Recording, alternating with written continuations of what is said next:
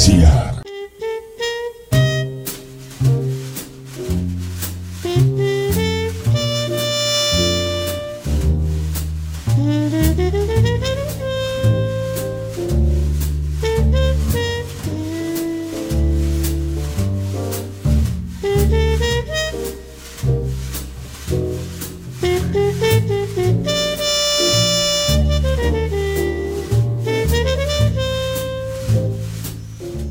Καλησπέρα σας κυρίες και κύριοι. Είναι η εκπομπή «Άνθρωποι και ιστορίες» με τη Γεωργία Αγγελή.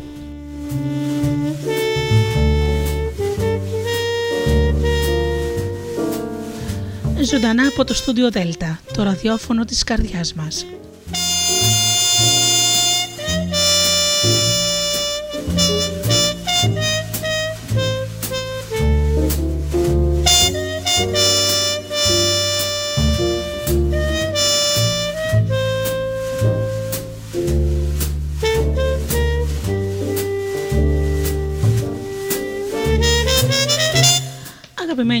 Και πάλι μαζί σήμερα όπως κάθε Παρασκευή όλα αυτά τα χρόνια στις 8 η ώρα το βράδυ. Σήμερα το θέμα της εκπομπής μας είναι η τοξική γονείς και η σωματική κακομεταχείριση.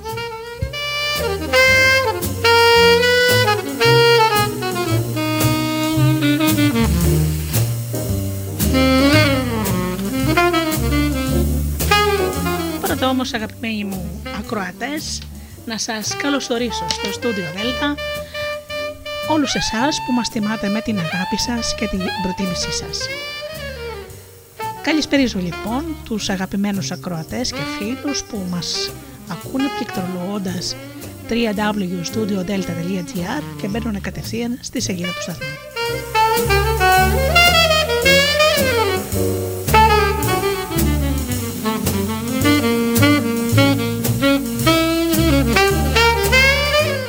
Καλωσορίσω και τους ακροατές που μας ακούν από το ολοκένουργιο APE που έχουμε βάλει στο ραδιόφωνο Ελλάδα FM. Καλώς ήρθατε στο στούντιο Δελτά.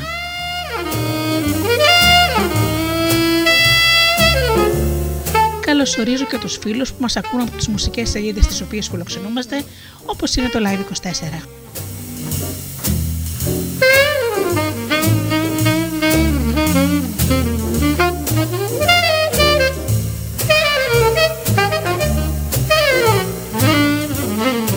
Φυσικά τους ακροατές που μας ακούν από κινητά και tablets.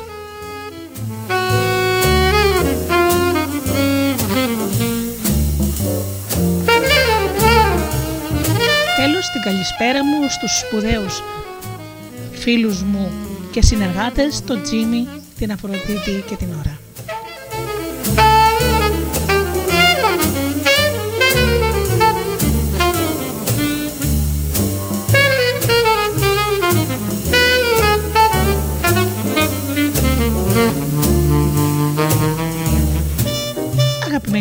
Ξεκινάμε με τραγούδι και αμέσως μετά με το θέμα μας.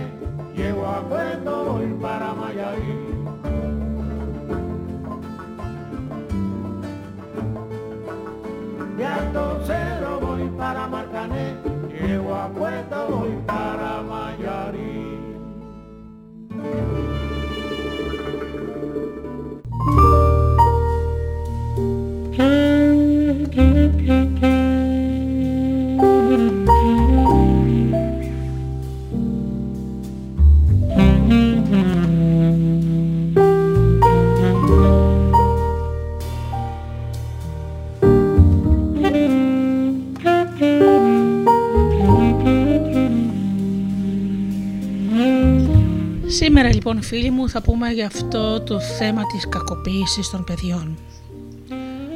Να ξέρετε ότι ορισμένες φορές οι μιλανιές είναι και εξωτερικές. Κυρίως όμως εσωτερικές. Ανακαλύπτω ότι θυμώνω τον εαυτό μου συνεχώς και ορισμένες φορές κλαίω χωρίς λόγο. Πιθανόν να φταίει η απογοήτευση που νιώθω για τον εαυτό μου. Σκέφτομαι συνεχώς πως οι γονείς μου με πλήγωναν και με εξευτέλιζαν. Δεν διατηρώ φιλίες για πολύ έχω ένα μοναδικό τρόπο να ξεκόβω από ολόκληρε ομάδες φίλων μου για διαπαντός. Μάλλον δεν θέλουν να ανακαλύψω πόσο κακιά είμαι. Η Κέιτ τα είπε αυτά.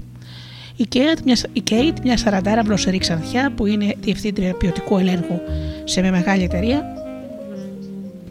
πήγε στο ψυχολόγο της κατόπιν από, από ένα, πήγε σε ένα ψυχολόγο κατόπιν συστάσεως του οικογενειακού του γιατρού παίρνουν σε κρίση πανικού στο αυτοκίνητό της και στον ελκυστήρα του κτηρίου που δουλεύει. Ο γιατρός της είχε γράψει ηρεμιστικά, αλλά ανησυχούσε γιατί η Κέιτ δεν έβγαινε από το διαμέρισμά της παρά μόνο για να πάει στη δουλειά. Την προέτρεψε να αναζητήσει βοήθεια σε ψυχολόγο. Το πρώτο πράγμα που παρατήρησε ο ψυχολόγος απάνω της ήταν η σκληρή και δυστυχισμένη έκφρασή της. Είχε διαμορφώσει το πρόσωπό της σαν να μην έχει μάθει ποτέ να χαμογελά.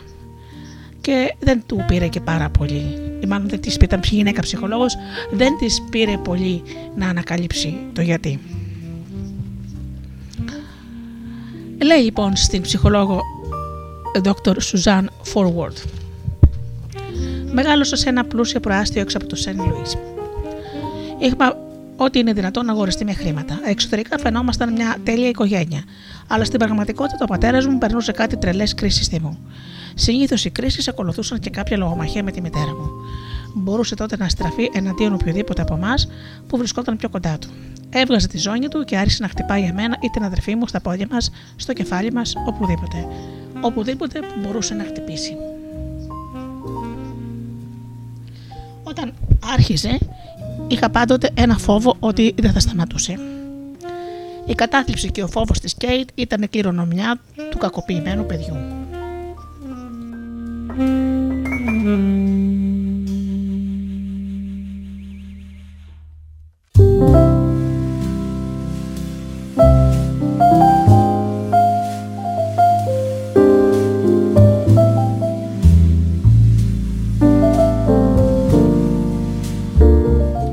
εσωτερικό εκατομμυρίων Αμερικανικών σπιτιών που ανήκουν σε όλες τις κοινωνικές, οικονομικές και μορφωτικές βαθμίδες, διαπράττεται καθημερινά ένα φρικτό έγκλημα, η σωματική κακοποίηση των παιδιών.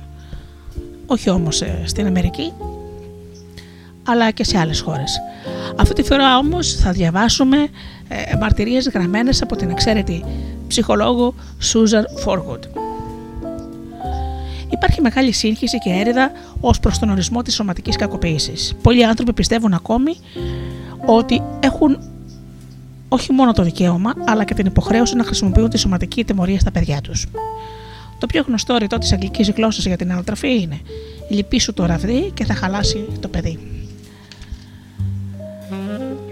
Και μην ξεχνάμε και το δικό μας το ξύλο βγήκε από τον παράδεισο. Μέχρι πρόσφατα τα παιδιά δεν, έχουν, δεν είχαν ουσιαστικά κανένα νομικό δικαίωμα. Ήταν γενικώς αποδεκτά σαν κινητή περιουσίας, σαν κομμάτια περιουσίας που ανήκαν στους γονείς. Για εκατοντάδες χρόνια το δικαίωμα της ανατροφής θεωρείται απαραβίαστο. Στο, θε, στο όνομα της πειθαρχίας, οι γονείς μπορούσαν να κάνουν τα πάντα στα παιδιά τους εκτός από το να τα σκοτώσουν. Βέβαια, σήμερα τα, τα πρότυπα έχουν αλλάξει το πρόβλημα της σωματικής κακοποίησης έχει γίνει τόσο διαδεδομένο έτσι που η διαμόρφωση αναγνώρισή του έχει αναγκάσει το νομικό μας σύστημα να θέσει όρια στη σωματική τιμωρία. Σε μια προσπάθεια που έγινε για να διευκρινιστεί τι συνιστά σωματική κακοποίηση στο Κογκρέσο, το Κογκρέσο θέσπισε το Ομοσπονδιακό Διάταγμα για την πρόληψη και την αντιμετώπιση της κακοποίησης των παιδιών. Το διάταγμα αυτό όριζε τη σωματική κακοποίηση ως πρόκληση σωματικών τραυματισμών όπως μόλοπες, εγκάβματα, πληγές, τομέ και κατάγματα οστών και κρανίου, που προκαλούνται από κλωτσιές, γροθοκόπημα, δάγκωμα, χτύπημα, μαχαίρωμα, μαστίγωμα, τσαλαπάτημα. Το πώς αυτός ο ορισμός μεταφράζεται σε νόμο είναι συχνά ζήτημα ερμηνείας. Καθώς η πολιτεία έχει τους δικούς της νόμους και οι περισσότεροι ενσωματώνουν ορισμούς παρόμοιους με τον Οσπονδιακό, ο οποίος είναι κάπως ασαφής στα όρια που θέτει. Ένα παιδί με σπασμένο κόκαλο είναι ολοφάνερα κακοποιημένο. Όμως οι περισσότεροι εισαγγελίες είναι διστακτικοί όταν πρόκειται να μηνύσουν έναν αγωνέα, ο οποίος μολόψε το παιδί του δέρνοντάς το.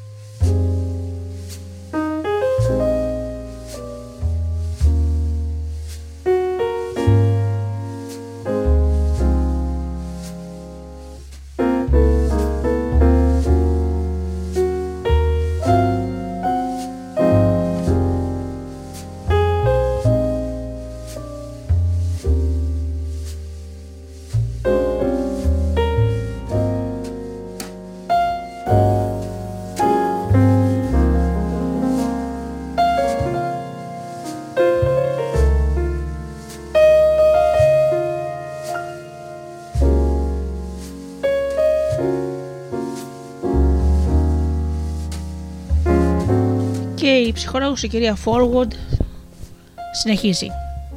Δεν είμαι δικηγόρος ούτε αστυνομικός, αλλά για περισσότερο από 20 χρόνια έχω δει τη δυστυχία που η νόμιμη σωματική τιμωρία μπορεί να δημιουργήσει. Έχω το δικό μου ορισμό για την σωματική κακοποίηση. Οποιαδήποτε συμπεριφορά που προκαλεί έντονο σωματικό πόνο στο παιδί, ανεξάρτητα με το αν αφήνει σημάδια ή όχι. Γιατί όμως οι γονείς χτυπούν τα παιδιά τους, οι περισσότεροι από εμάς τους γονείς έχουμε αισθανθεί κάποια φορά στη ζωή μας την ακατακίνητη τάση να δίνουμε τα παιδιά μας. Αυτά τα συναισθήματα είναι ιδιαίτερα έντονα όταν το παιδί μας δεν σταματά να κλαίει ή όταν μας παρενοχλεί ή όταν μας αγνοεί. Τις περισσότερες φορές τα συναισθήματα αυτά σχετίζονται μάλλον με τη δική μας κούραση, το άγχος, την ανησυχία ή την κακοκοχεφιά μας παρά με τη συμπεριφορά του παιδιού. Οι περισσότεροι από εμάς κατορθώνουμε να αντισταθούμε σε αυτή την παρόρμηση της σωματικής του τιμωρίας των παιδιών μας. Δυστυχώς όμως, πολλοί γονείς δεν είναι και τόσο εγκρατείς. Μπορούμε μόνο να υποθέσουμε το γιατί, πάντως οι γονείς που κακοποιούν σωματικά τα παιδιά τους έχουν ορισμένα κοινά χαρακτηριστικά. Κατά πρώτον, υπάρχει σε αυτούς μια φοβερή έλλειψη ελέγχου των, των παρορμήσεών τους. Οι γονείς που κακοποιούν σωματικά τα παιδιά τους επιτίθενται κυρίως όταν έχουν αρκετικά έντονα συναισθήματα τα οποία θέλουν να εκφορτήσουν. Οι γονείς αυτοί έχουν μικρή, αν όχι μηδενική συνέστηση της πράξης τους. Είναι μια αυτόματη, σχεδόν αντίδραση στις πιέσεις που οι ίδιοι υφίσταται. Η παρόρμησή τους και η πράξη τους είναι ένα και το αυτό. Οι γονείς οι οποίοι κακοποιούν τα παιδιά τους προέρχονται συνήθως από οικογένειες όπου η κακοποίηση ήταν κανόνας. Λυπηρός κανόνας βέβαια. Το μεγαλύτερο μέρος της ενήλικης συμπεριφοράς τους είναι ακριβής. Επανάληψη αυτών που έμαθαν και έζησαν στην νεαρή τους ηλικία. Το πρότυπο του ρόλου τους ήταν ένας γονέας που τους κακομεταχειριζόταν. Η βία ήταν το μόνο εργαλείο το οποίο έμαθαν να χρησιμοποιούν για την αντιμετώπιση των προβλημάτων και των συναισθημάτων, ιδιαίτερα των συναισθημάτων οργής. Πολλοί σκληροί και βάναυσοι γονείς ενηλικιώνονται έχοντας τρομερές συναισθηματικές ελλείψεις και ανακπλήρωτε επιθυμίες. Συναισθηματικώ είναι ακόμα παιδιά. Συχνά καταφεύγουν στα παιδιά τους, χρησιμοποιώντας τα ως υποκατάστατα των δικών τους γονέων, εκπληρώνοντας συναισθηματικές ανάγκες που οι πραγματικοί τους γονείς ουδέποτε εκπλήρωσαν. Οι γονείς αυτοί εξοργίζονται όταν το παιδί τους δεν μπορεί να καλύψει τις ανάγκες τους και τότε αρχίζουν να το χτυπούν τυφλά. Τη στιγμή εκείνη το παιδί είναι περισσότερο από οποιαδήποτε άλλη συμπεριφορά το υποκατάστατο του γονέα, γιατί στην πραγματικότητα η οργή στρέφεται τότε προς τον ίδιο τον γονέα. Πολλοί από τους γονείς αυτούς έχουν προβλήματα με το ποτό ή τα ναρκωτικά. Η κατάχρηση διαφόρων ουσιών, αν και δεν είναι ο μόνος παράγοντας, συνεισφέρει συχνά στην απώλεια του ελέγχου των παρορμήσεων. Υπάρχουν πολλοί τύποι γονέων που κακοποιούν τα παιδιά τους, αλλά στην σκοτεινότερη άκρη του φάσματος βρίσκονται αυτοί που φαίνεται να αποκτούν παιδιά με αποκλειστικό σκοπό την κακοποίησή τους. Πολλοί από τους ανθρώπους αυτούς εμφανίζονται, ομιλούν και συμπεριφέρονται σαν ανθρώπινα όντα, αλλά όμως δυστυχώς είναι τέρατα. Εντελώς στερημένοι από συναισθήματα και χαρακτηριστικά που προσδίδουν στους περισσότερους από εμάς την ανθρωπιά μας. Αυτοί οι άνθρωποι είναι αδύνατον να κατανοηθούν. Δεν υπάρχει λογική στη συμπεριφορά τους.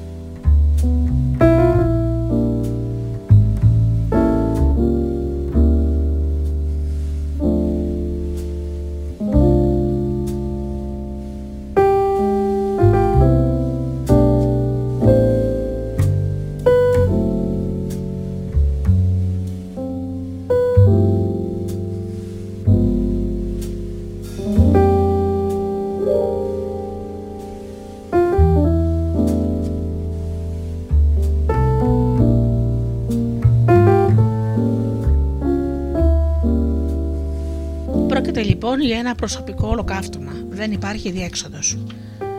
Πάμε λοιπόν στην Κέιτ ξανά. Ο πατέρας της Κέιτ ήταν ένας ευυπόλοιπτο τραπεζίτης, άνθρωπος της Εκκλησίας και της οικογένειας. Δεν ήταν καθόλου ο τύπος που οι περισσότεροι άνθρωποι φαντάζονται όταν ακούνε τη φράση κακοποίησε το παιδί του. Αλλά η Κέιτ δεν ζούσε σε μια φανταστική πραγματικότητα, ζούσε έναν πραγματικό εφιάλτη. Έλεγε λοιπόν συχνά η Κέιτ. Η αδερφή μου και εγώ αρχίσαμε να κλειδώνουμε την πόρτα μας τη νύχτα γιατί ήμασταν πολύ φοβισμένες. Δεν θα ξεχάσω ποτέ εκείνη τη φορά, όταν ήμουν 11 ετών, εκείνη ήταν 9. Είχαμε κρεφτεί κάτω από τα κρεβάτια μας ενώ εκείνος χτυπούσε ασταμάτητα την πόρτα μας. Δεν φοβήθηκα ποτέ περισσότερα στη ζωή μου. Και μετά εντελώς ξαφνικά όρμησε μέσα σπάζοντας την πόρτα όπως ακριβώς στις κινηματογραφικές ταινίες. Ήταν τρομακτικό. Η πόρτα πετάχτηκε μέσα στο δωμάτιο. Προσπαθήσαμε να τρέξουμε, αλλά μας άρπαξε και τις δυο και μας πέταξε στη γωνιά και άρχισε να μας χτυπάει με τη ζώνη του. Φώναζε συνεχώς: Θα σας σκοτώσω, αν ποτέ με ξανακλειδώσετε έξω. Νόμιζα ότι θα μας σκότωνε επί τόπου εκείνη τη στιγμή. Το κλίμα τρόμου που περιγράφει η Κέιτ είναι διάχυτο στα σπίτια των παιδιών τα οποία κακοποιούνται σωματικά. Ακόμη και στις ήσυχες στιγμές, τα παιδιά αυτά ζουν με το φόβο ότι το ηφαίστειο της οργής θα εκραγεί από στιγμή σε στιγμή. Και όταν αυτό συμβεί, οτιδήποτε επινοήσει το θύμα για να αποφύγει τα κτυπήματα, εξαγριώνει το δράστη ακόμα περισσότερο. Η απελπισμένη προσπάθεια της Κέιτ να προστατέψει τον εαυτό της με το να κλειδώνει την πόρτα και με το να κρύβεται κάτω από το κρεβάτι ενίσχυε την παράλληλη συμπεριφορά του πατέρα της. Δεν υπάρχει κανένα ασφαλές μέρος να κρυφτεί κανείς από το δράστη ή να διαφύγει.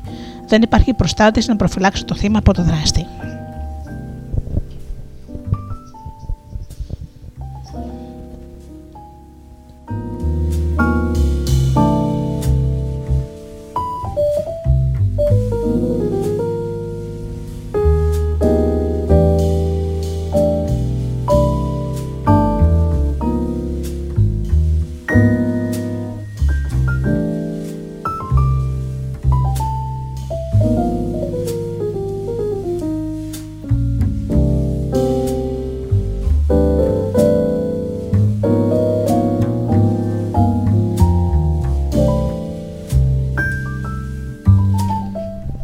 Η κυρία Forward συνεχίζει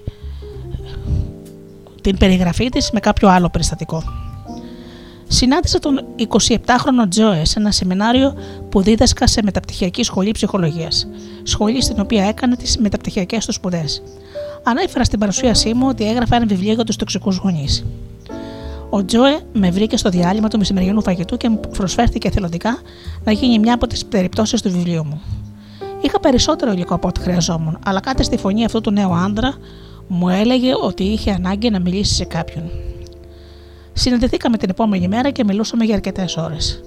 Εντυπωσιάστηκα όχι μόνο από την ευθύτητά του και από το πόσο ανοιχτός ήταν, αλλά και από την ειλικρινή του επιθυμία να χρησιμοποιηθεί η ειδονήρη του εμπειρία για να βοηθήσω τους άλλους. Πάντοτε με χτυπούσε στο δωμάτιό μου. Δεν θυμάμαι ούτε για ποιο λόγο. Μπορεί να σχολιόμουν με οτιδήποτε και ο πατέρας μου έμπαινε μέσα και άρχισε να φωνάζει να ουρλιάζει όσο πιο δυνατά μπορούσε. Μέχρι να το καταλάβω, άρχιζα να με γροθοκοπάει μέχρι που με στρίμωχαν στον τοίχο. Συνέχισε να με χτυπάει τόσο δυνατά που θόλωνα και δεν ήξερα τι στο καλό γινόταν από εκεί και πέρα. Το τρομακτικότερο μέρος ήταν ότι ποτέ δεν ήξερα τι είχε προκαλέσει αυτό το ξέσπασμα. Ο Τζόι πέρασε το μεγαλύτερο μέρος της παιδικής του ηλικίας περιμένοντας το παλιροϊκό κύμα της οργή του πατέρα του, γνωρίζοντας ότι δεν μπορούσε να το αποφύγει. Η εμπειρία αυτή του δημιούργησε πανίσχυρους φόβους για όλη του τη ζωή, φόβους μήπως πληγωθεί και προδοθεί. Και οι δύο οι γάμοι του κατέληξαν σε διαζύγιο γιατί αδυνατούσε να εμπιστευτεί τους άλλους. Δεν το αποφεύγεις αυτό, γιατί κάποια στιγμή φεύγεις από το σπίτι ή παντρεύεσαι. Πάντα κάτι φοβάμαι και μισώ τον εαυτό μου γι' αυτό. Αλλά αν ο πατέρας σου, που υποτίθεται ότι σε αγαπάει και σε φροντίζει, σου φέρεται με αυτόν τον τρόπο, τότε τι σου καλό πρόκειται να σου συμβεί στον εξωτερικό κόσμο; Έχω χαλάσει πολλές σχέσεις γιατί δεν μπορώ να αφήσω κανένα να με πλησιάσει πάρα πολύ. Ντρέπομαι τόσο πολύ για τον εαυτό μου και γι' αυτό, γι αυτό και ντρέπομαι τόσο πολύ που είναι συνέχεια τόσο ηλίθια φοβισμένος. Αλλά η ζωή με κάνει και τρέμω. Δουλεύω σκληρά για την αποθεραπεία μου για να μπορέσω να ξεπεράσω αυτά τα πράγματα επειδή γνωρίζω ότι δεν πρόκειται να είμαι χρήσιμο στον εαυτό μου ή σε οποιονδήποτε άλλον μέχρι να το κάνω. Αλλά για το Θεό, τι αγώνας χρειάζεται; Είναι τρομερά δύσκολο να ανακτήσεις τα συναισθήματα της εμπιστοσύνης και της ασφάλειας όταν αυτά έχουν ποδοπατηθεί από τους γονείς. όλοι αναπτύσσουμε τις προσδοκίες μας για τον τρόπο συμπεριφοράς των άλλων ανθρώπων.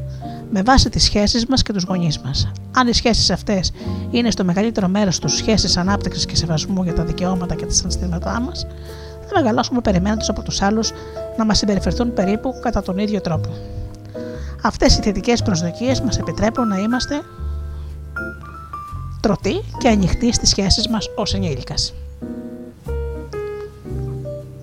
Αλλά αν, όπως και στην περίπτωση του Τζο, η παιδική μας ηλικία είναι ένα διάστημα συνεχούς έντασης, άγχους και πόνου, τότε αναπτύσσουμε αρνητικές προσδοκίες και άκαμπτες άμυνες. Ο Τζόι περίμενε πάντα το χειρότερο από τους άλλους. Περίμενε να πληγωθεί και να τον κακοποιήσουν όπως συνέβαινε στην παιδική του ηλικία. Έτσι εγκλώβησε τον εαυτό του σε έντιμα συναισθηματικής πανοπλίας.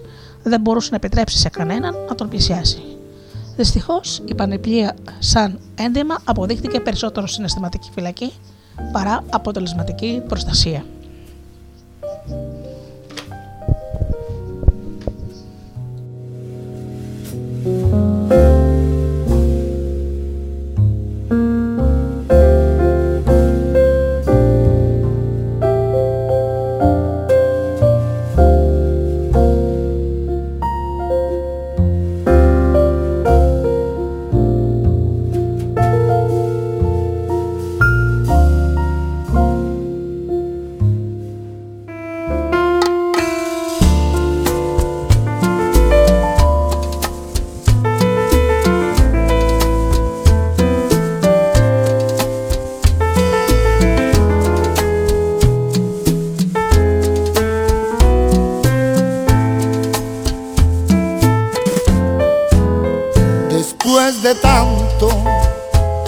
Soportar la pena de sentir tu olvido.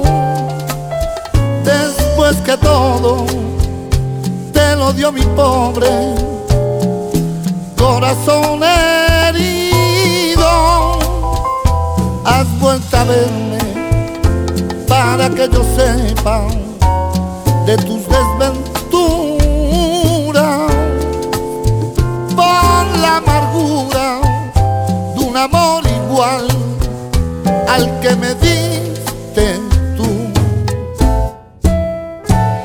No podré ni perdonar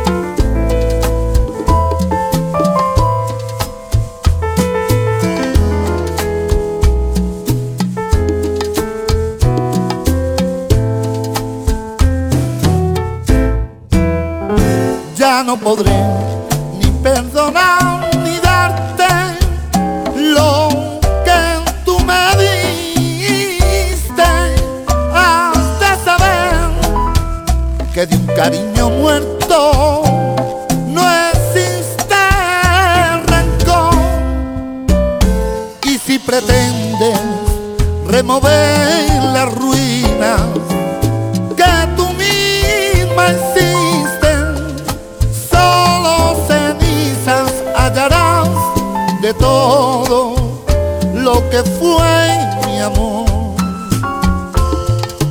Solo cenizas hallarás de todo lo que fue mi amor.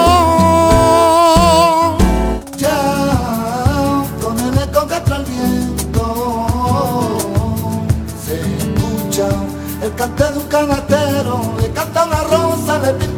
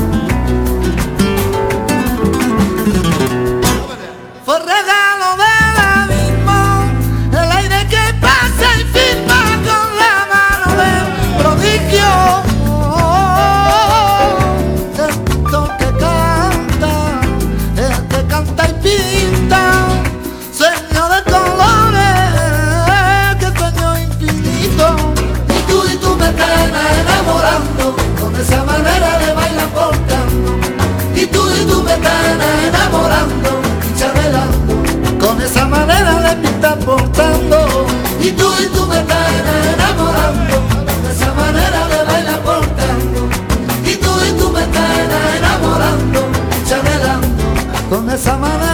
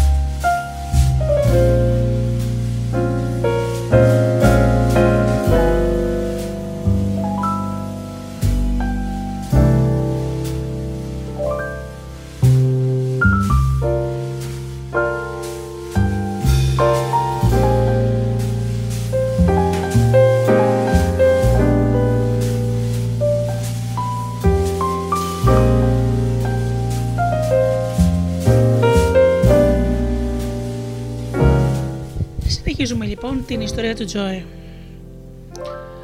Ο Τζόε δεν κατάλαβε ποτέ τι ήταν αυτό που έκανε τον πατέρα του να ξεσπάει πάνω του. Άλλοι γονείς, βέβαια, έχουν την ανάγκη να κατανοούν τα παιδιά τους όταν τα κακό μεταχειρίζονται. Χτυπούν τα παιδιά τους και μετά τα παρακαλούν να τους καταλάβουν ή ζητούν από αυτά μόνιμα συγγνώμη. Αυτό συνέβαινε και με την Κέιτ.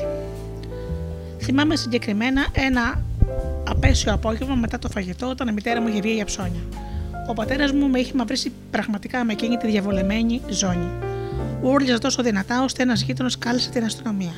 Ο πατέρα μου κατόρθωσε να τους πείσει ότι όλα ήταν εντάξει. Είπε στους αστυνομικούς ότι οι φωνές προερχόταν από την τηλεόραση και αυτοί τον πίστεψαν. Ήμουν εκεί μπροστά τους με δάκρυα στα μάτια και με σημάδια στα μπράτσα, αλλά και έτσι που με είδαν πάλι τον πίστεψαν.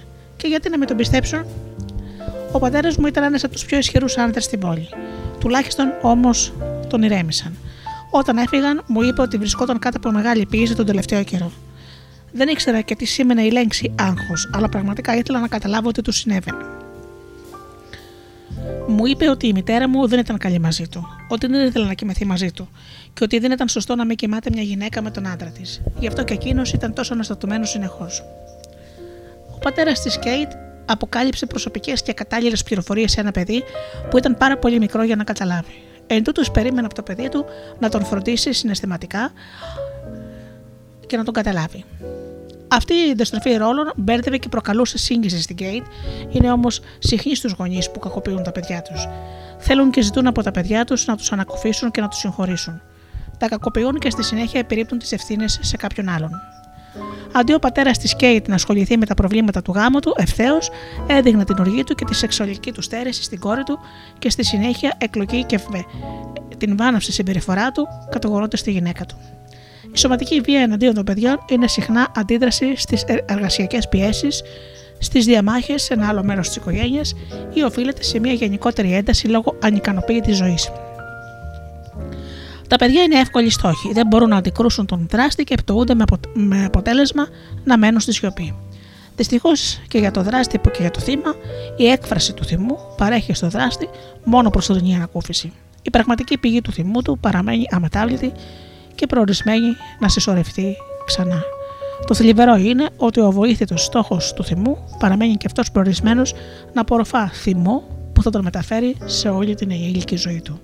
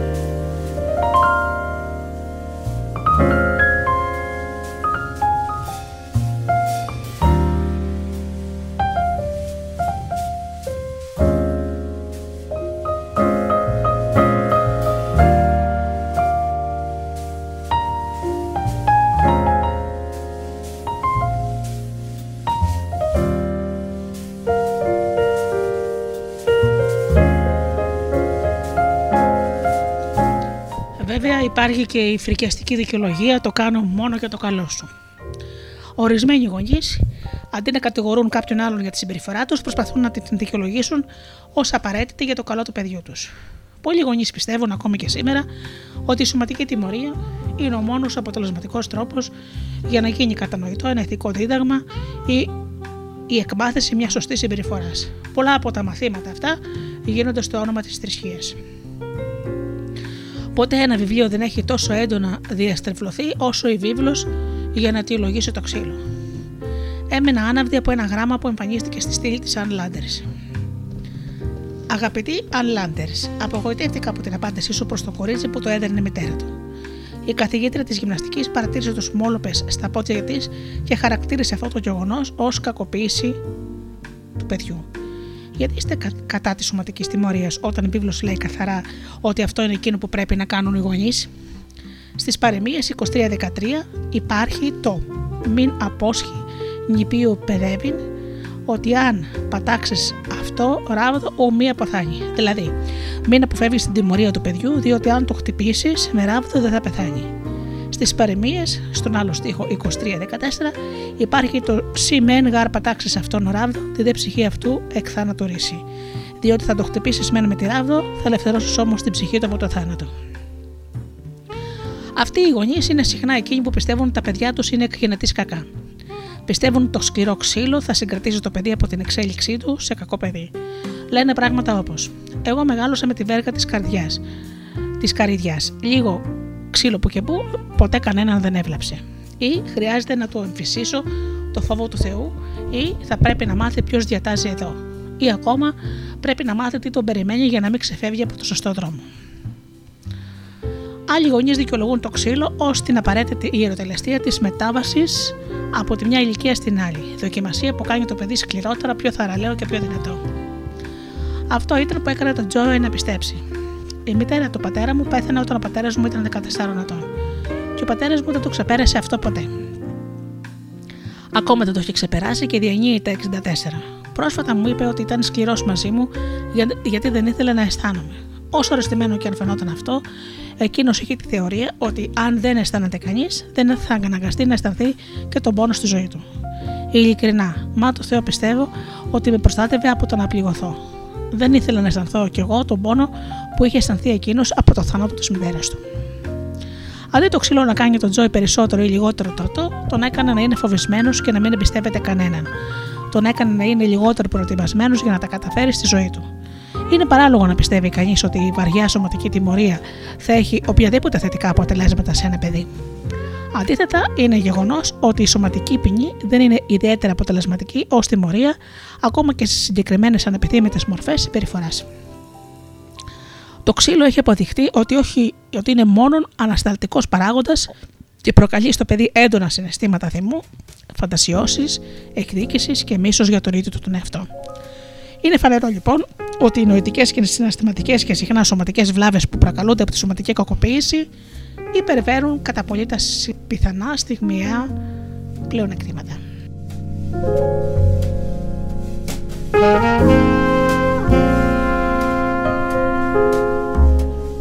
Thank.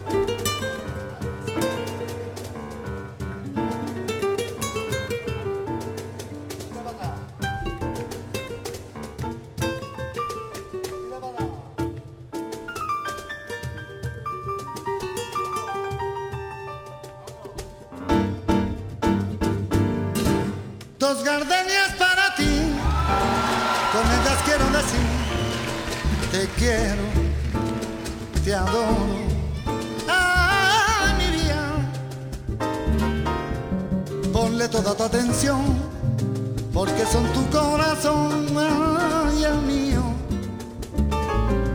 Dos gardenias para ti que tendrán todo un calor y un beso de esos besos que te di y que jamás encontrará en el calor de otro querer. A tu lado vivirá y te hablará como cuando estás conmigo hasta creerán que te dirán te quiero. Pero si un atardecer las gardenias de mi amor se mueren, y es poca adivinar que mi amor se termina.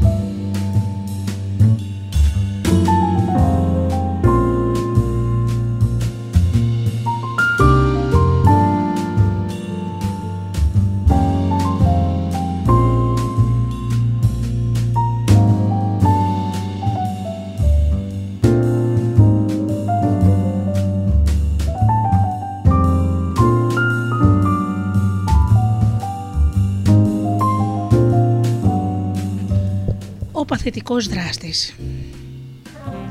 Μέχρι εδώ παρουσίασα σχεδόν αποκλειστικά περιπτώσεις γονέων που με τις πράξεις τους κακοποιούν τα παιδιά τους. Αλλά υπάρχει και ένας άλλος παίκτης στο οικογενειακό δράμα που πρέπει να μοιραστεί ένα μέρος της ευθύνης. Αυτός είναι εκείνος ο γονέας που επιτρέπει να κακοποιείται το παιδί του λόγω των δικών του φόβων εξάρτησης ή λόγω της ανάγκης του να διατηρηθεί το οικογενειακό status quo. Αυτός ο γονέας είναι ο παθητικός δράστης. Όταν ρώτησα τον Τζόε να μου πει τι έκανε η μητέρα του όταν εκείνο τον κακοποιούσαν, εκείνος είπε: Δεν έκανε σχεδόν τίποτα. Ορισμένες φορές κινδυνόταν στο μπάνιο. Πάντοτε αναρωτιόμουν γιατί δεν επέτρεπε αυτόν τον τρελό βλάκα από το να με σαπίζει συνέχεια στο ξύλο. Υποθέτω ότι ήταν πολύ φοβισμένη και η ίδια. Δεν ήταν και στη φύση της να τον αντιμετωπίζει. Βλέπεις, ο πατέρας μου ήταν χριστιανός και η μητέρα μου Εβραία. Είχε μεγαλώσει σε μια πολύ φτωχή Ορθόδοξη Εβραϊκή οικογένεια και εκεί οι γυναίκες δεν έλεγαν στους άντρες τους τι να κάνουν. Πιστεύω ότι η μητέρα μου ήταν ευγνώμων που είχε μια στέγη πάνω από το κεφάλι της και που ο άντρας της της προσέφερε μια άνετη ζωή. Η μητέρα του Τζόι δεν έδερνε ίδια τα παιδιά της, αλλά επειδή δεν τα προστάτευε από την κτηνοδία του άντρα της, έγινε συνένοχος. Αντί να κάνει ενέργειες για να προστατεύσει τα παιδιά της, έγινε η ίδια ένα φοβισμένο παιδί. Αδύναμο και παθητικό μπροστά στη βία του άντρα της. Στην πραγματικότητα, εγκατέλειψε το γιο της. Ο Τζόε αισθανόταν απομονωμένος και απροστάτευτο, επιπρόσθετα δε φόρτωνε τον εαυτό του με υπέρογγε ευθύνες. Θυμάμαι όταν ήμουν περίπου 10 ετών, μια νύχτα ο πατέρας μου είχε σκοτώσει τη μητέρα μου στο ξύλο. Σηκώθηκα πολύ νωρίς το επόμενο πρωί, περιμένοντας την κουζίνα όταν κάποια στιγμή κατέβηκε ο πατέρας μου κάτω φορώντας τη ρόμπα. Με ρώτησε γιατί είχα ξυπνήσει τόσο πρωί. Τα είχα κάνει πάνω από το φόβο μου, αλλά το είπα. Αν χτυπήσεις τη μαμά, θα σε κυνηγήσω με το ρόπαλο του baseball. Με κοίταξε και γέλασε. Μετά πήγε πάνω να κάνει μπάνιο για να πάει στη δουλειά. Ο Τζόε είχε κάνει την κλασική αντιστροφή ρόλων του κακοποιημένου παιδιού, αποδεχόμενος την ευθύνη της προστασίας της μητέρας του, σαν να ήταν αυτός γονέας και εκείνη το παιδί. Επιτρέποντας ο παθητικός γονέας στον εαυτό του να συντρίβεται από την έλλειψη δύναμης, μπορεί εύκολα να αρνηθεί τη σιωπηλή του συμμετοχή στην κακοποίηση. Όταν το κακοποιημένο παιδί γίνεται προστάτης του ή δικαιολογεί την παθητικότητα του σιωπηλού γονέα, τότε είναι πιο εύκολο να αρνηθεί το γεγονός ότι και οι δύο γονείς τον έχουν εγκαταλείψει. Όπως στην περίπτωση της Κέιτ. Όταν ο πατέρας μου άρχισε να μας χτυπάει, η αδερφή μου και εγώ φωνάζαμε με τη μητέρα μας για βοήθεια. Αλλά δεν ερχόταν ποτέ. Καθόταν απλώς στο κάτω πάτωμα και μας άκουγε να την καλούμε. Δεν χρειάστηκε πολύ για να καταλάβουμε ότι δεν θα ερχόταν. Δεν στράφηκε ποτέ κατά τον πατέρα μου. Μάλλον δεν θα μπορούσε να κάνει αλλιώς. Ανεξάρτητα το πόσες φορές ακούω φράσεις σαν αυτή, μάλλον δεν θα μπορούσε να κάνει αλλιώς, μένει στο τόνο ακόμη. Η μητέρα της Κέιτ μπορούσε να αρχίσει αλλιώς. Είπα στην Κέιτ ότι ήταν απαραίτητο να αρχίσει να βλέπει το ρόλο της μητέρας της ρεαλιστικά. Η μητέρα της έπρεπε να στραφεί κατά του πατέρα της και αν το φοβόταν θα έπρεπε να έχει καλέσει την αστυνομία. Δεν υπάρχει καμιά δικαιολογία για το γονέα που βλέπει και επιτρέπει να κακοποιούνται τα παιδιά του. Και στην περίπτωση του Τζόι και στην περίπτωση της Κέιτ, ο πατέρας ήταν ενεργητικός δράστης και η μητέρα ο παθητικός σύντροφος. Εν τούτο, αυτό δεν ήταν σε καμιά περίπτωση το μόνο οικογενειακό σενάριο. Σε ορισμένες οικογένειες, η μητέρα είναι ο ενεργητικός δράστης και ο πατέρας ο παθητικός. Τα φύλλα μπορεί να αλλάζουν, αλλά η δυναμική του παθητικού δράστη παραμένει η ίδια. Είχα και περιπτώσεις όπου και οι δύο γονείς κακοποιούν τα παιδιά τους, αλλά ο συνδυασμός δράστη παθητικού γονέα είναι ο συνηθέστερος. Πολλά ενήλικα παιδιά συγχωρούν τον παθητικό γονέα γιατί βλέπουν τον γονέα αυτόν ως συνθήμα. Στην περίπτωση του Τζο, η άποψη αυτή ενισχυόταν διότι υπήρχε αντιστροφή ρόλων και ο Τζο αισθανόταν προστάτης της παθητικής μητέρας του. Για τον Τέρι, ένα 43 εμπορικό αντιπρόσωπο, η κατάσταση ήταν ακόμα πιο μπερδεμένη επειδή ο παθητικός γονέας συνέπασε μαζί του. Ο Τέρι, που ήταν κακοποιημένος από τη μητέρα του στη διάρκεια της παιδικής του ηλικίας, έκανε είδωλο τον αναποτελεσματικό πατέρα του. Ήμουν πολύ ευαίσθητο παιδί. Είχα κλείσει περισσότερο στις τέχνες και στη μουσική παρά στον αθλητισμό. Η μητέρα μου πάντοτε με, καλούσε, με αποκαλούσε αδελφή. Θύμωνε μαζί μου συνεχώς και με χτυπούσε με οτιδήποτε μπορούσε να βρει. Μου φαίνεται ότι πέρασε την παιδική μου ηλικία κρυμμένος σε ντουλάπες. Δεν ήμουν ποτέ σίγουρος για ποιο λόγο η μητέρα μου με χτυπούσε τόσο. Αλλά ό,τι και να έκανα την εξαγρίωνα. Αισθάνομαι σαν να μου έσβησε όλη την παιδική μου ηλικία.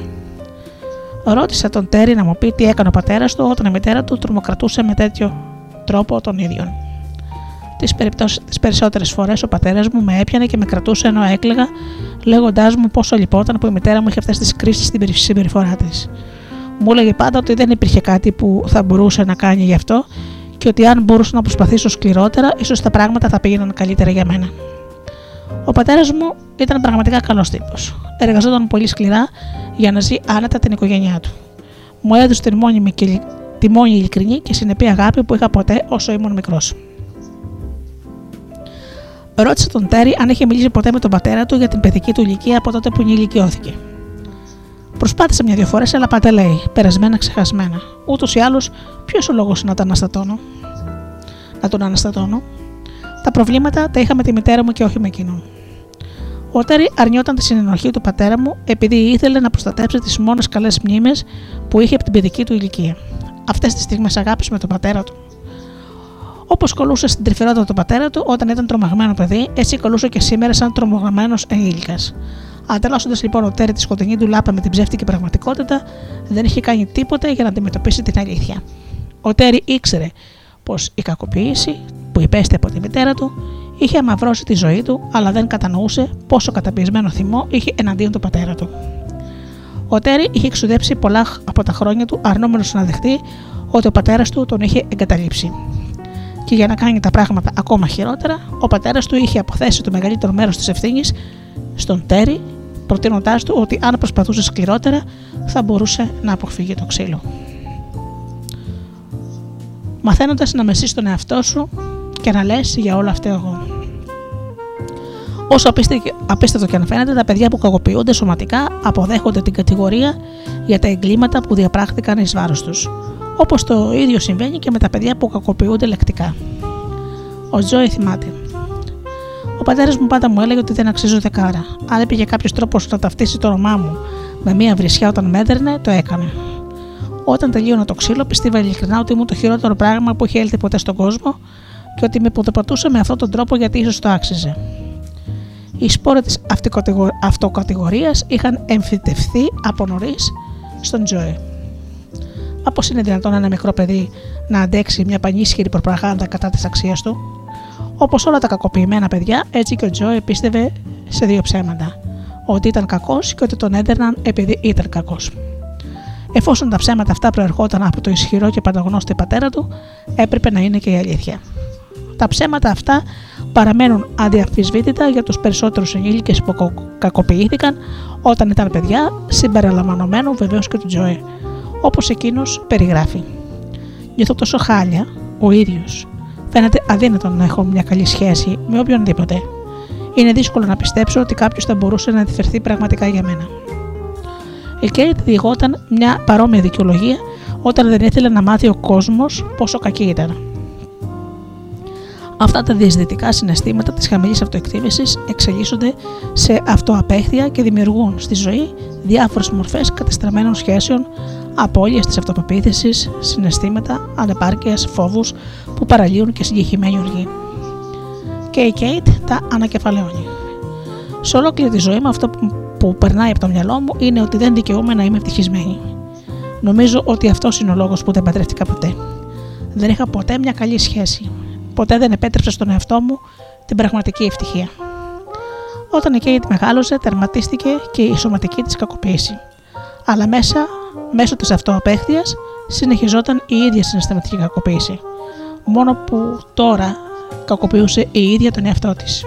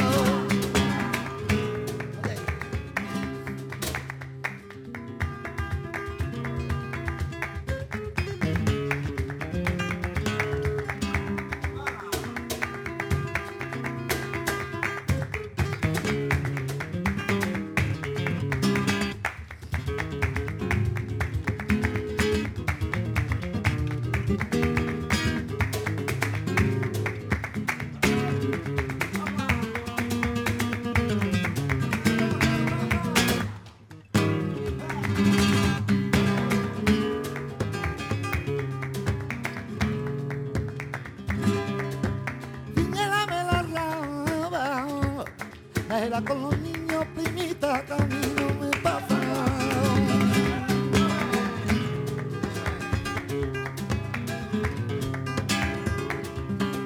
No sé lo que es tan talento, recapacitar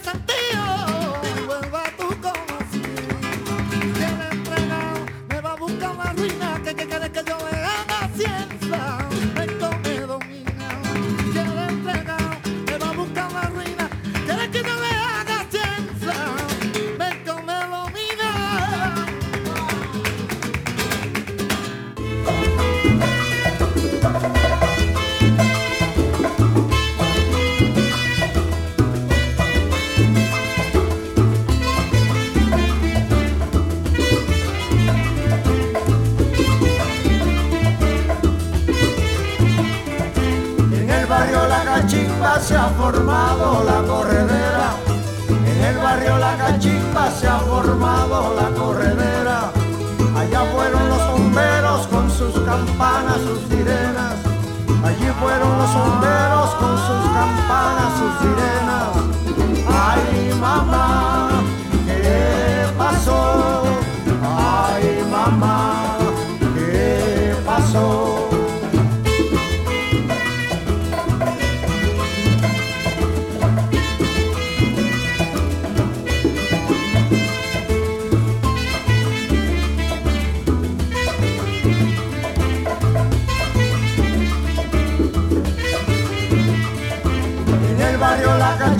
se ha formado la corredera. En el barrio La Cachimba se ha formado la corredera. Allá fueron los bomberos con sus campanas, sus sirenas. Allí fueron los bomberos con sus campanas, sus sirenas. Ay, mamá, ¿qué pasó? Ay, mamá, ¿qué pasó?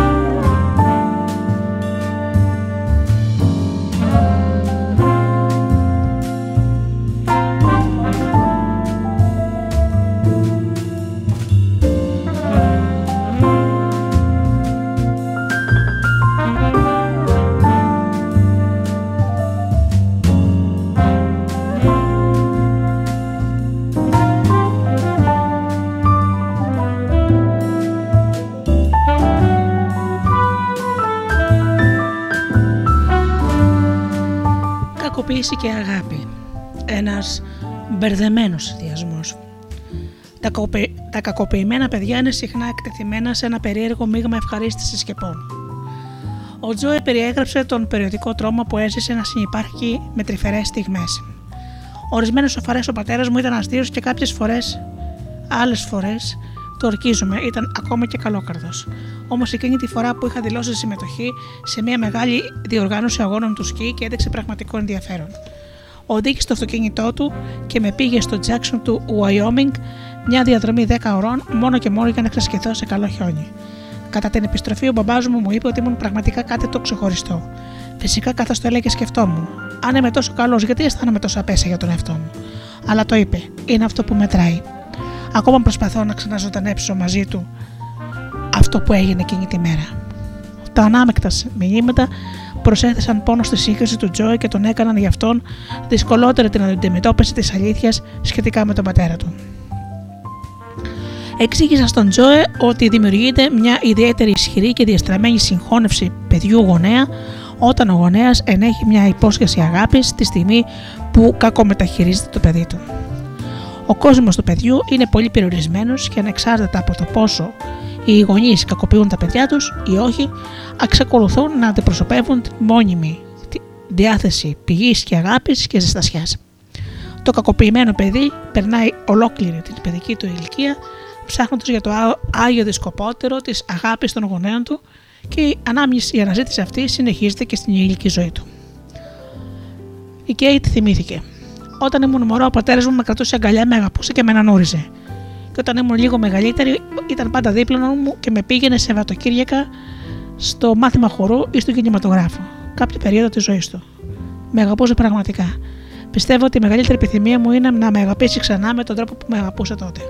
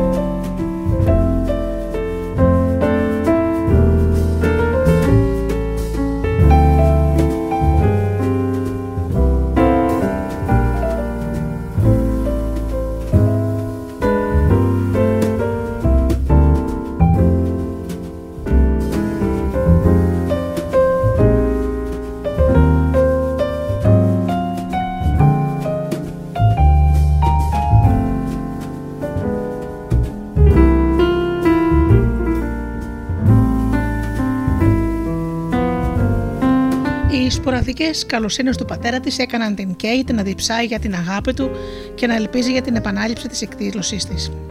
Η ελπίδα αυτή κράτησε συνδεδεμένη, την κράτησε συνδεδεμένη μαζί του για πολύ χρόνο μετά την ενηλικίωσή της.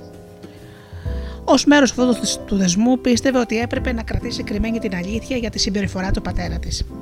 Ένα καλό κορίτσι δεν θα πρόδοτε ποτέ την οικογένειά της. Το οικογενειακό μυστικό είναι ακόμα ένα βάρος στο κακοποιημένο παιδί. Με το να μιλάει για την κακοποίησή του, το παιδί αποκλείει κάθε ελπίδα και συναισθηματική βοήθεια.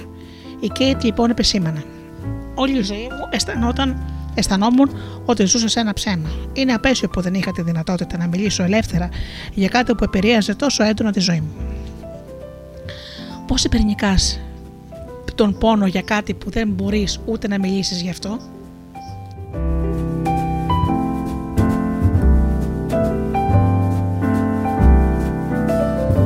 Φυσικά μπορώ να μιλάω για αυτό στις θεραπευτικές μου συναντήσεις, αλλά ακόμα δεν μπορώ να μιλήσω για αυτό στους ανθρώπους εκείνους που τόσα χρόνια ασκούσαν απάνω μου αυτή τη δύναμη. Ο μόνος άνθρωπος με τον οποίο μπορούσα να συζητήσω ήταν η οικιακή βοηθός. Αισθανόμουν ότι ήταν ο μοναδικός άνθρωπος που μπορούσα να εμπιστευτώ.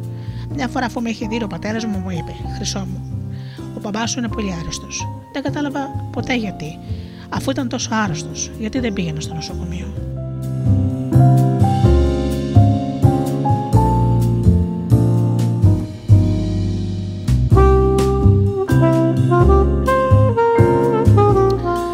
Ρώτησα την Γκέιτ να μου εξηγήσει τι πίστευε όταν θα συνέβαινε αν συζητούσε με τον πατέρα της και τη μητέρα της σχετικά με την παιδική της ηλικία. Με κοίταξε για λίγο πριν απαντήσει. Για τον πατέρα μου πιστεύω ότι θα τα θα και τότε θα είχαμε πολλούς μπελάδες. Η μητέρα μου πιθανότατα θα γινόταν ιστερική και η αδερφή μου θα ξεγρενόταν μαζί μου επειδή ανασάλεψα το παρελθόν. Δεν μιλάει ούτε σε μένα γι' αυτό. Η αφοσίωση της Κέιτς στο οικογενειακό μυστικό ήταν η κόλλα που κρατούσε την οικογένεια ενωμένη. Αν έλυνε τον όρκο της σιωπής, η οικογένεια θα τελειώταν. Όλα αυτά ξεχύνονται μέσα μου. Κάθε φορά που είμαι μαζί τους, δηλαδή τίποτα δεν αλλάζει ποτέ. Ο πατέρας μου ακόμα και σήμερα μου φέρεται πολύ άσχημα. Αισθάνομαι ότι θα εκραγώ και ότι θα τους δείξω πόσο θεμωμένη είμαι, αντί γι' αυτό κάθομαι εκεί και δεν κόνω τα χείλη μου. Όταν σήμερα ο πατέρας μου θυμώνει μαζί μου, η μητέρα μου προσποιείται ότι δεν ακούει τι συμβαίνει. Είχα πάει στη συγκέντρωση της τάξης μου πριν από λίγα χρόνια και αισθάνθηκα τόσο υποκριτία. Όταν οι συμμαθητές μου όλοι πίστευαν ότι είχα τόσο υπέροχη οικογένεια και σκεπτόμουν. Πού να ήξεραν; Μακάρι να μπορούσα να πω στους γονείς μου πως μου κατέστρεψαν τα σχολικά μου χρόνια. Θέλω να τους φωνάξω ότι με πλήγωσαν τόσο πολύ που δεν μπορώ πια να αγαπήσω. Δεν μπορώ να έχω μια σχέση αγάπης με κανέναν άνθρωπο, με κανέναν άντρα. Συναισθηματικά με έχουν παραλύσει και ακόμα το κάνουν. Αλλά είμαι τόσο πολύ φοβισμένη για να τους, για να τους πω οτιδήποτε. Η ενήλικη Κέιτ είχε έντονα την ανάγκη να αντικρούσει τους γονείς της με την αλήθεια. Αλλά το κακοποιημένο και φοβισμένο παιδί που κουβαλούσε μέσα της ήταν υπερβολικά τρομοκρατημένο για τις συνέπειες. Ήταν πεπισμένη ότι όλοι θα την μισούσαν επειδή άνοιξε την πόρτα του κλουβιού.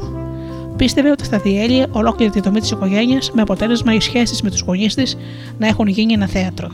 Όλοι προσποιούταν πως κανένας κακό δεν είχε συμβεί ποτέ.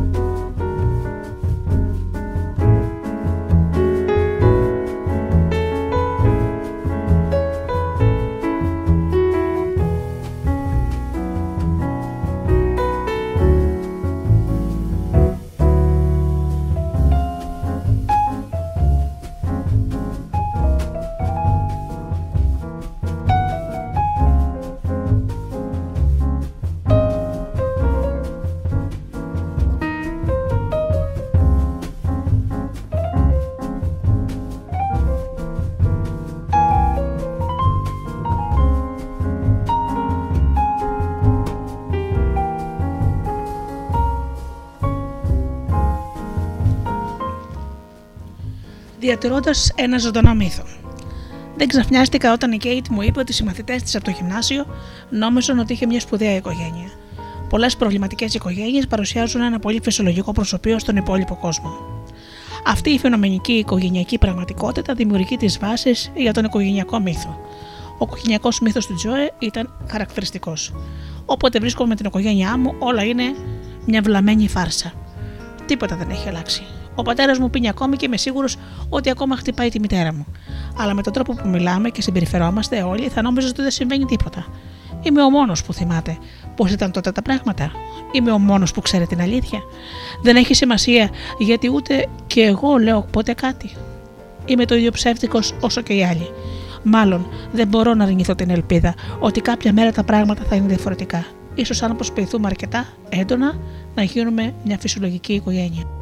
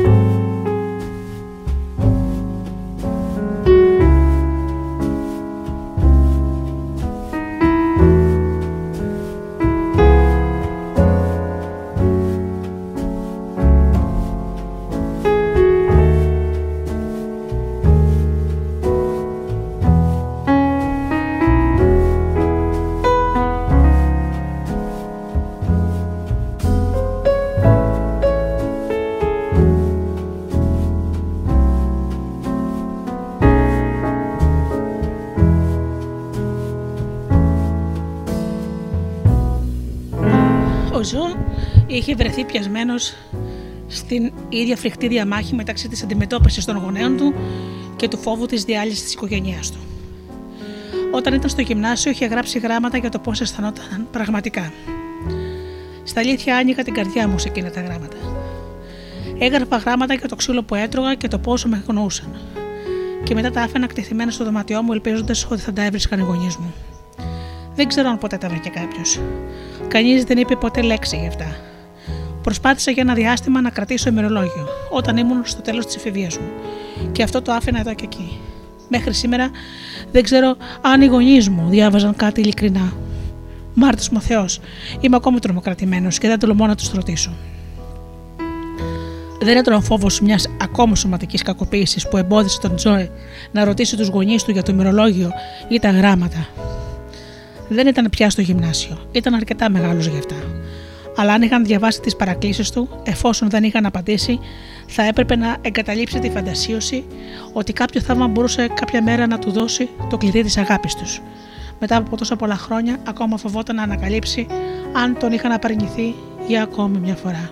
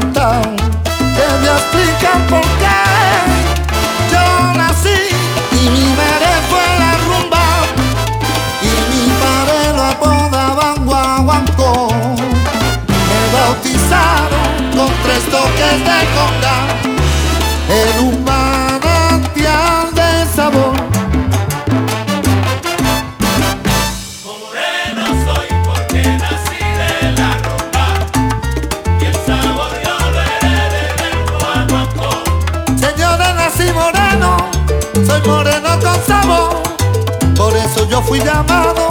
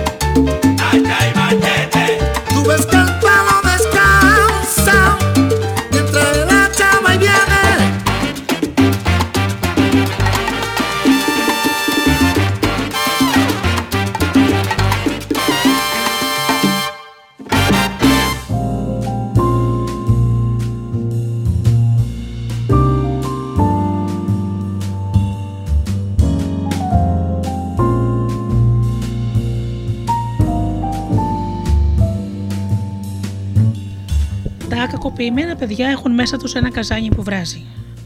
Δεν είναι δυνατόν να σε χτυπούν, να σε εξευτελίσουν, να σε τρομοκρατούν, να σε ταπεινώνουν, να σε κατηγορούν για δικό σου πόνο χωρίς να θυμώνεις.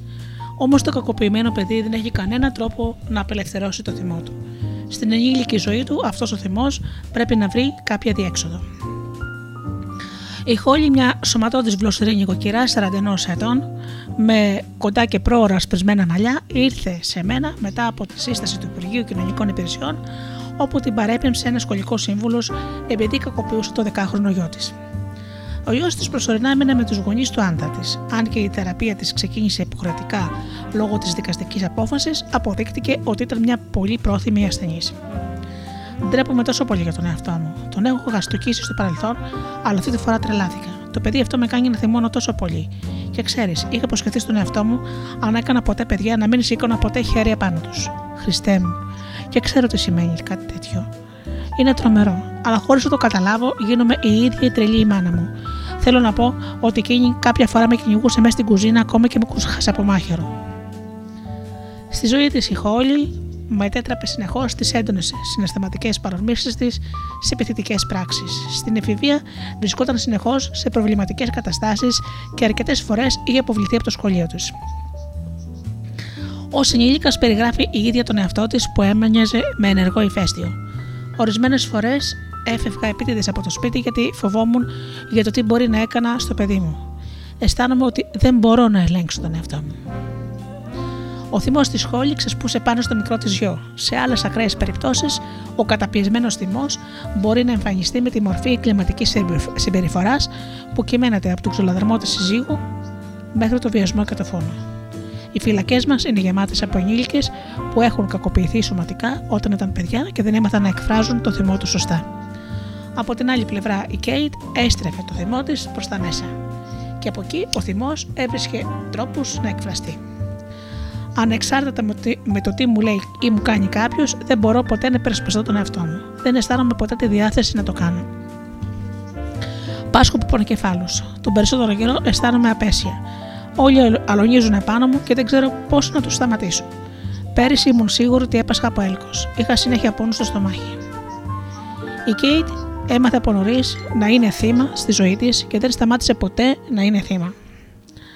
Δεν είχε ιδέα πώς να προστατευτεί από την εκμετάλλευση των άλλων. Με τον τρόπο αυτό διαιώνιζε τον πόνο που είχε αισθανθεί ως παιδί.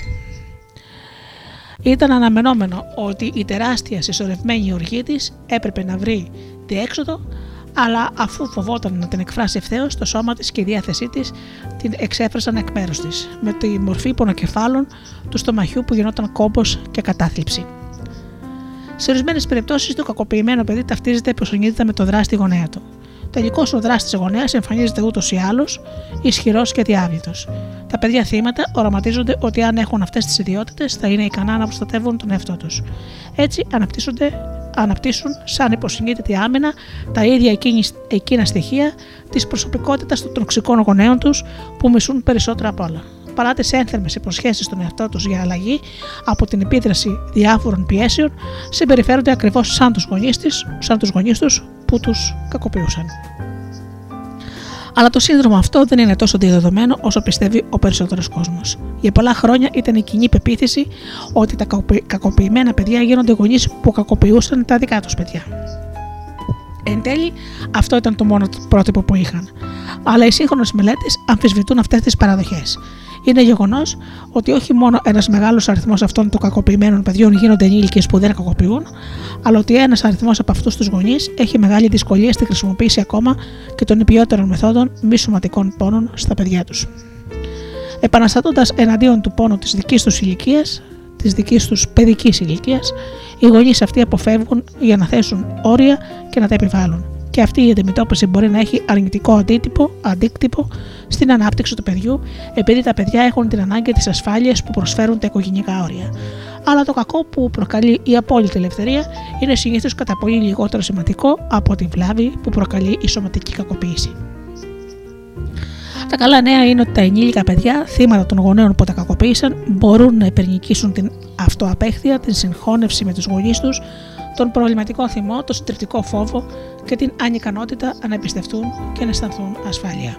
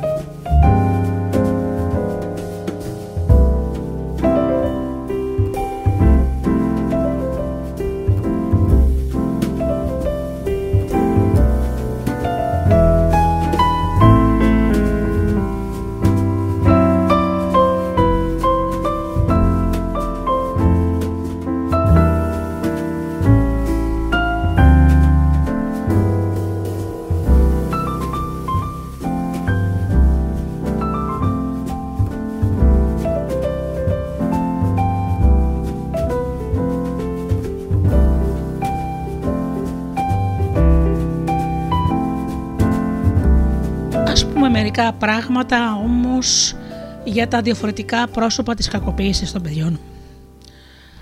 Όπως ήδη έχουμε πει, η βία και η κακοποίηση των παιδιών αποτελεί παγκόσμιο φαινόμενο και έχει κεντρήσει το ενδιαφέρον της επιστημονικής κοινότητας. Είναι άρρηκτα συνδεδεμένο με τη γενικότερη έννοια της προστασίας του παιδιού. Κάθε παιδί έχει το δικαίωμα στην υγεία και σε μια ζωή χωρίς βία. Ωστόσο, κάθε χρόνο εκατομμύρια παιδιά σε όλο τον κόσμο πέφτουν θύματα βίας ή γίνονται μάρτυρες σοβαρών περιστατικών κακοποίησης.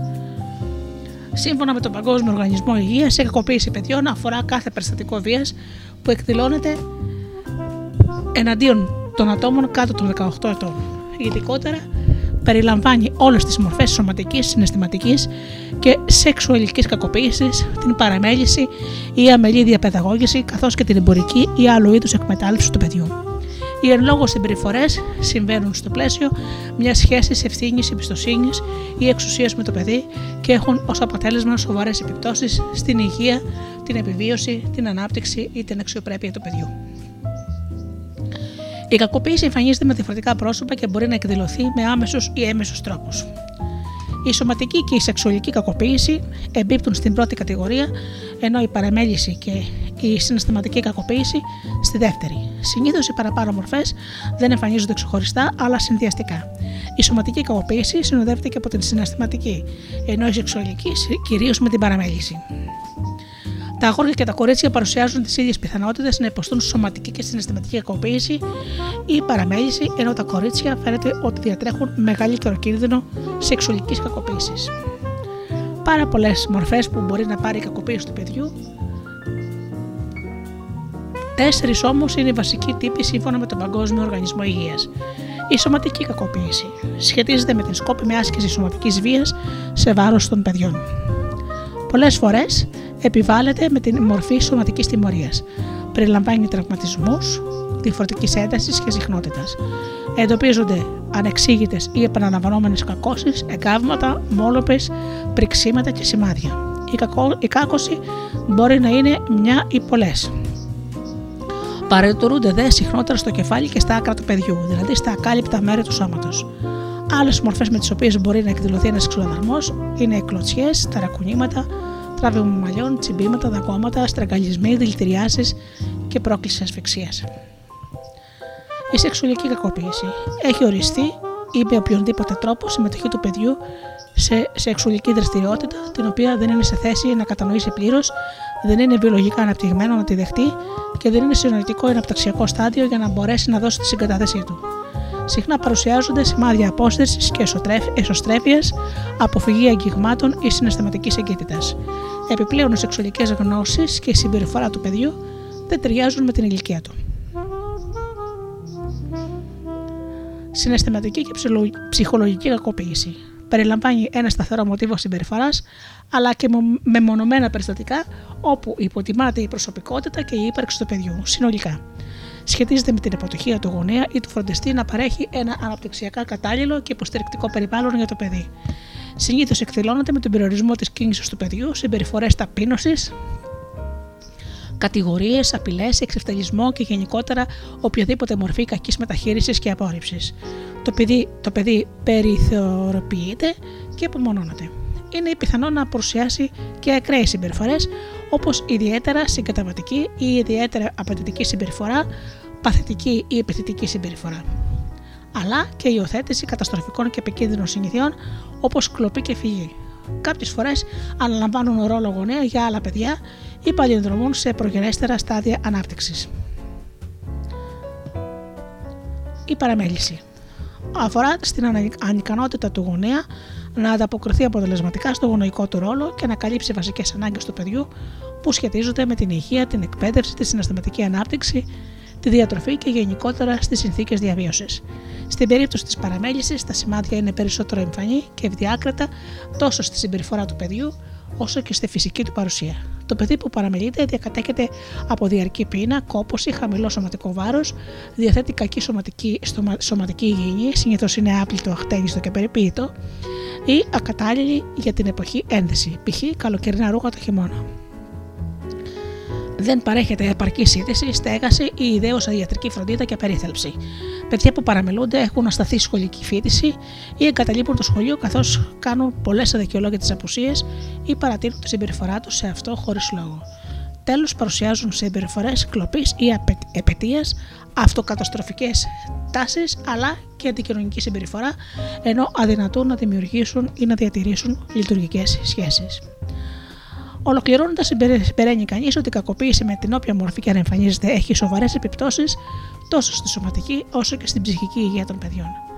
Άξιζε να σημειωθεί ότι δεν εκδηλώνεται, πως δεν εκδηλώνεται μόνο από άτομα έξω από το οικογενειακό περιβάλλον του παιδιού, αλλά αρκετές φορές προέρχεται και από τα ίδια τα μέλη της οικογένειας. Συνεπώς, είναι απαραίτητο από οποιαδήποτε ιδιότητα και αν φέρουμε γονείς εκπαιδευτικοί φροντιστές, να παρατηρούμε τα ιδιαίτερα σημάδια στη συμπεριφορά και στην καθημερινή λειτουργία του παιδιού, ώστε να είμαστε σε θέση να αναγνωρίσουμε τα διαφορετικά πρόσωπα της κακοποίησης και να παρέμβουμε άμεσα και αποτελεσματικά.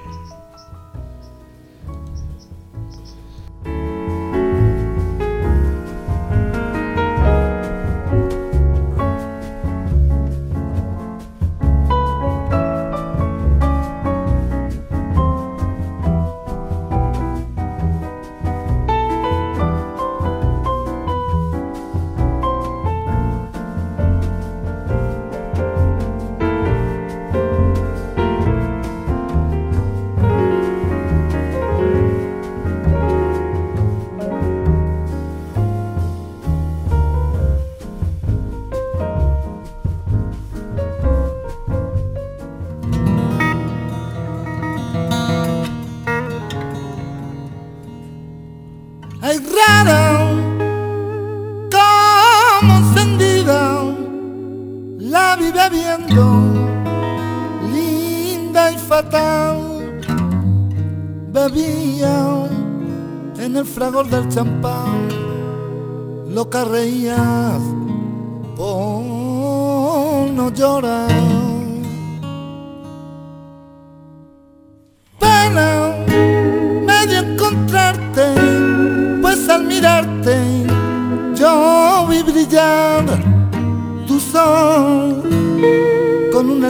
Ardor, tus bellos ojos que tanto adoré.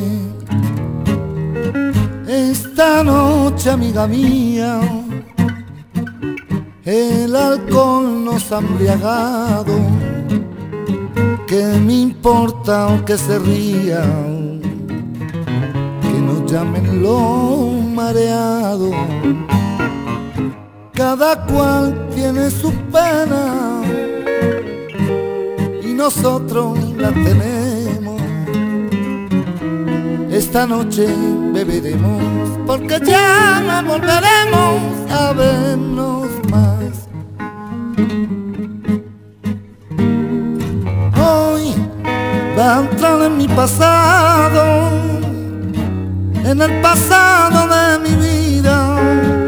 Tres cosas lleva mi alma herida, amor, pesar, dolor. Pasado, hay nuevas sendas tomaremos, qué grande ha sido nuestro amor, y sin embargo hoy mira lo que quedó.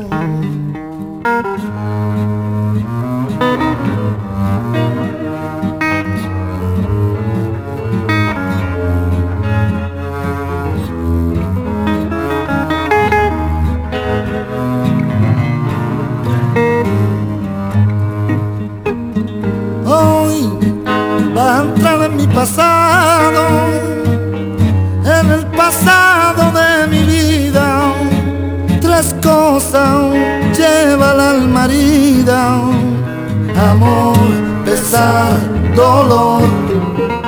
Ay, hoy va entrar en mi pasado, hay nuevas sendas tomaremos. Qué grande ha sido nuestro amor sin embargo mira lo que quedó.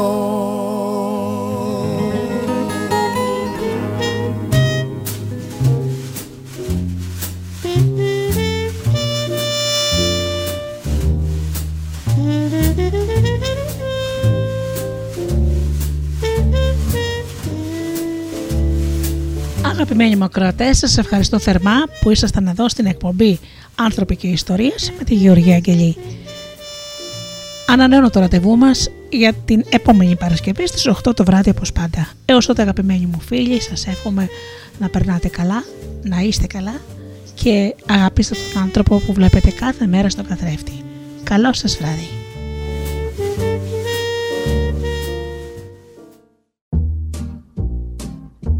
Οι stars προσπαθούν να είναι προσγειωμένοι.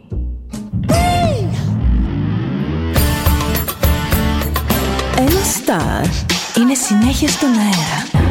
Συνέχεια στον αέρα. Στο Διοδέλτα ζεις μαζί του.